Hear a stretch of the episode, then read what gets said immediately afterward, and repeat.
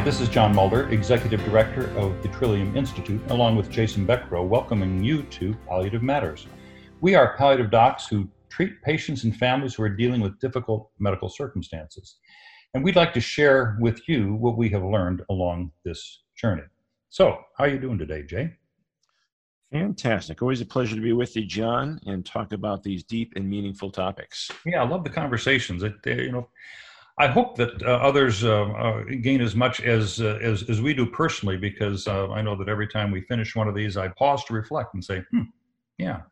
One of the things that I've been reflecting on is a topic that we touch on, and we probably mention the word in every podcast we do, and it probably is worthwhile diving down a little deeper into exactly what we mean and what the term is when we refer to suffering. Hmm. Mm-hmm. Clearly, we've all had experiences where we perceive that we have been suffering. We have all observed individuals who we would interpret as suffering. But really, what is it and what does it really mean? I'm going to just toss it over to you to kind of throw out some, some ideas yeah. of uh, through, through your experience.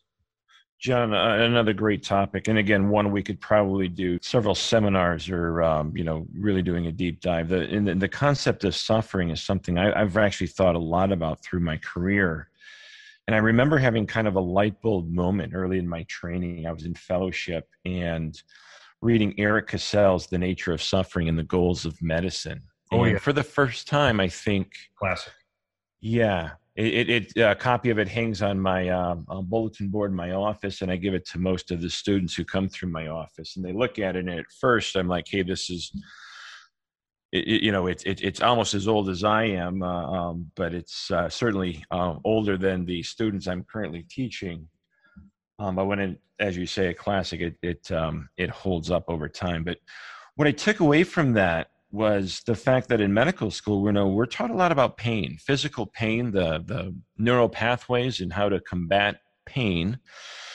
Um, but Dr. Cassell talks about suffering and contrasted to physical pain and the multifactorial origins of suffering, uh, the emotional, the spiritual, the existential, and you know when I think about that existential, it's not just you know am I going to die, but but Suffering is when any part of your sense of self or or your wellness is, is being impacted. And so over the years, when I think about existential suffering, I'll think about things like cancer patients coming into my office and they're they're facing, you know, life limiting disease. You know, existential crises can come in financial forms, professional, familial relationships. I remember early in my career, um, a patient with uh, newly diagnosed lung cancer, and we were planning out a treatment plan of chemotherapy, and was asking me a lot of financial questions. Essentially, how much is this going to cost? And I remember my naive answer at the time was, "Don't worry about the money." I quickly realized this man was very open and forthright with me when he said, "You know, I would rather die than bankrupt my family." And I thought about that. Well, I've been thinking about that for decades since uh, it was first brought to my attention. But part of his suffering was this gentleman had uh, raised a family, he had been a financial provider, and now that was being threatened.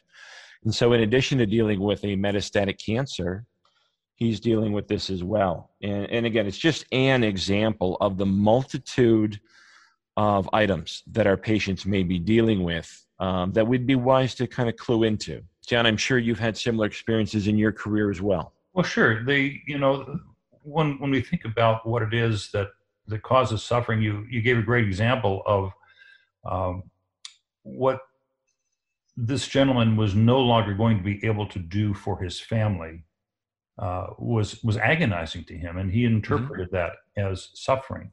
And I think that uh, there are really a couple of different ways to look at that when we no longer have the opportunity to do what we hold sacred, we're going to probably interpret some element of suffering. That might be from disease. It might be from pandemic related, you know, isolation.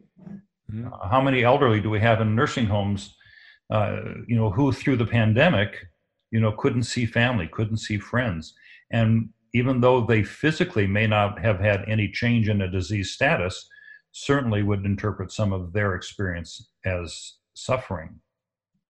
And then, uh, as with this gentleman, sometimes we interpret suffering as not being able to contribute in the way that we really expect or want to with our family or into society.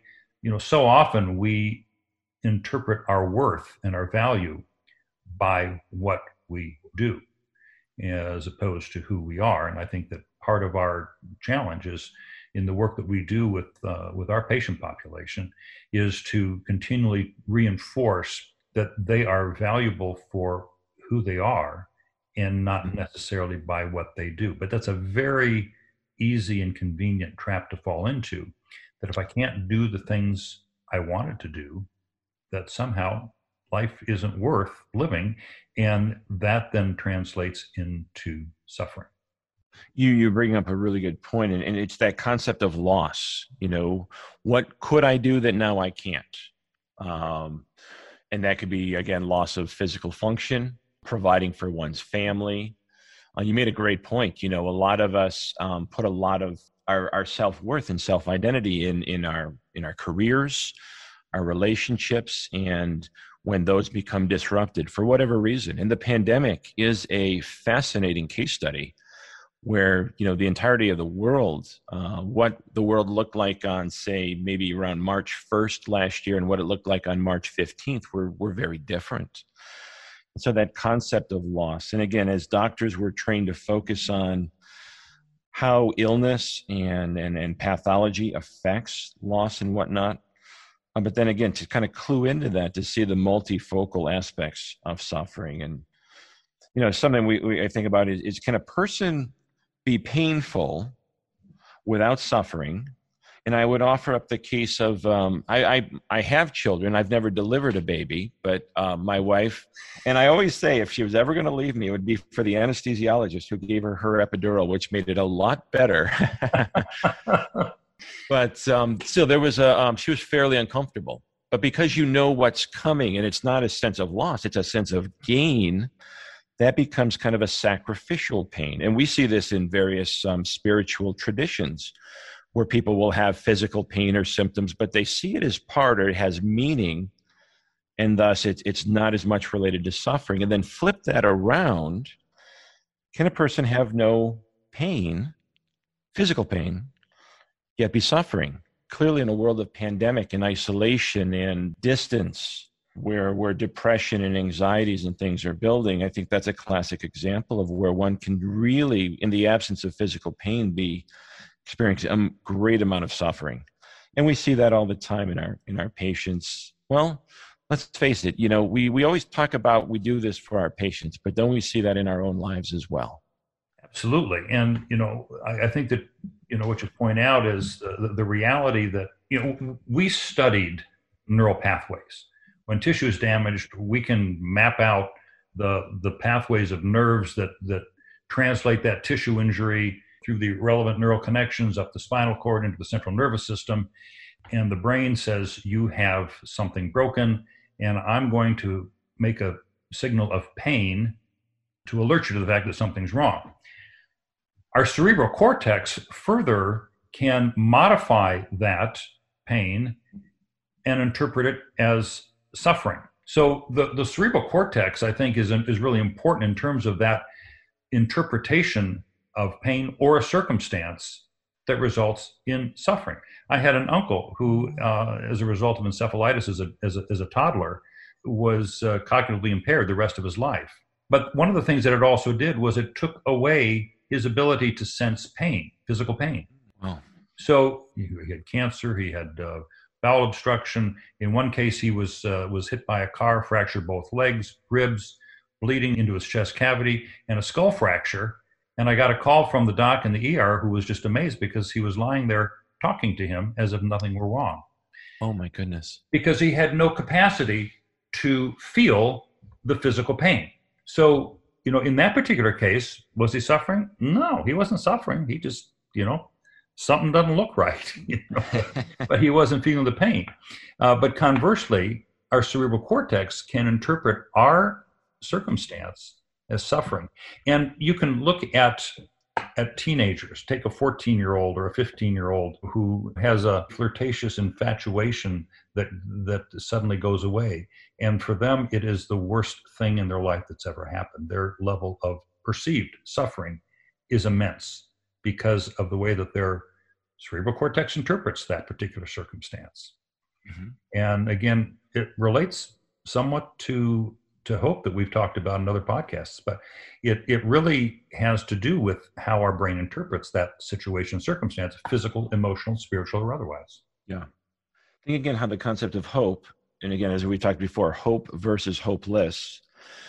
When a person is experiencing a sense of loss, if there's hope for either regaining the loss or at least tilting it in that positive direction, uh, then there's hope. And when there's the the inability to see a future state where that loss is remedied, leading to the hopeless, and how the two go so hand in hand again with suffering, uh, and again physical and non-physical uh, manifestations of symptoms that we see routinely. I think that one of the things that, and for the physicians that listen to this, what is really critical is that we make sure that we understand the distinction between pain and suffering. Mm-hmm. Because so often it's very, very easy for us. Someone comes in, um, let's say they have cancer, they've got, you know, metastatic disease to the ribs, they've got pain. Absolutely, I can write that prescription and know that their physical pain will be better. That'll take me 10 minutes or less, and they can be out the door. But have we really addressed the full extent of the pain? Have we really examined the extent of suffering that may be going along with that? That's why we teach empathy. That's why we, we work with students and physicians to, to mm-hmm. understand that it's much deeper than the tissue damage. We have our next topic, perhaps, of discussion because we've seen that all the time, right? Again, if one is not feeling hopeful, if they are extremely suffering, sometimes no amount of analgesic will make that pain go away. But if one can see a future that is better, um, sometimes we see improvement with a fraction of the medication, specifically the analgesic. And again, the the two go so hand in hand. And again, I just, you know, part of the reason I love this uh, discussion with you is we think of situations where we've seen that in our practice and as we think about you know teaching our colleagues and especially our, our colleagues in training now to see the value in doing that uh, the physical and the non-physical. Yeah. I, I remember uh, just one circumstance and, and kind of close with this. There was a, a, a young physician who had cancer and was dying and came into the hospital with uh, significant pain. We pulled out all the stops, not because he was a physician, but because he had such severe pain, which seemed to line up to his disease process. So I did the things that we typically do for someone that has severe cancer related pain, and it didn't work. So I cranked it up a notch. It started with, uh, you know, opioid infusions, and then it continued with um, adjuvant therapy uh, that didn't work. We tried uh, even the extent of epidural and intrathecal therapies that we thought would help. And nothing, nothing really helped until we began addressing the peripheral issues. What does it mean for him to recognize that he's got something that his profession can't fix? What is the implications hmm. on his family? He's trained for a dozen years or more through college and medical school and residency and now is is into his practice and just getting established he's got patients who depend on him he's got a family and three young children who depend on him and all of a sudden he's not going to be a part of that experience of his kids or his practice professionally personally everything is devastated this guy was suffering and it's it's not that we were oblivious to that but sure. our automaticity says, I'm going to treat what I see. That is pain. And I think that the opportunity to reflect on how does this particular disease or symptom impact our patients in totality, we have opportunities to help people with their suffering, not just with their pain. And so I hope that's uh, that, that that's a takeaway that people will will understand and appreciate. Wonderfully said, John. Wonderfully said. Well, thanks again for joining us uh, for Palliative Matters. We appreciate your uh, listening in and uh, invite you to look for other topics on the webpage.